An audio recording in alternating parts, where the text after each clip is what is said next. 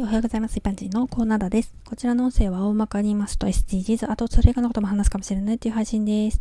夏といえば海ですよね。ということで今回はサンゴ礁についてです。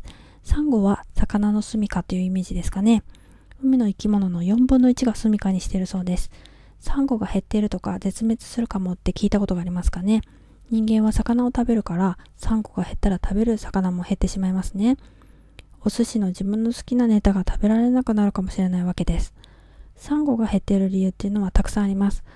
海洋汚染や沿岸開発、乱獲は人間のせいですよね。自業自得なわけです。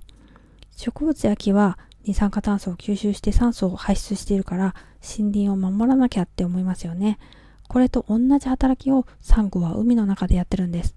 だからサンゴ礁がなくなってしまうと地球の温暖化が一層進んでしまうっていうわけなんです。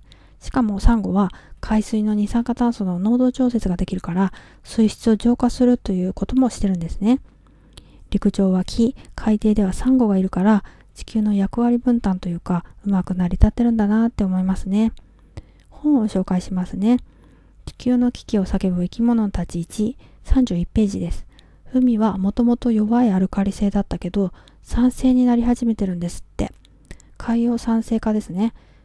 こう難しいことや科学がわからなくたってね A だったのが B になりかけてるんだからそりゃ今まで生きてきた魚たちは生きられなくなるかもしれないって思うよね。ではでは今回この辺で次回もお楽しみに。また聞いてくださいね。ではまた。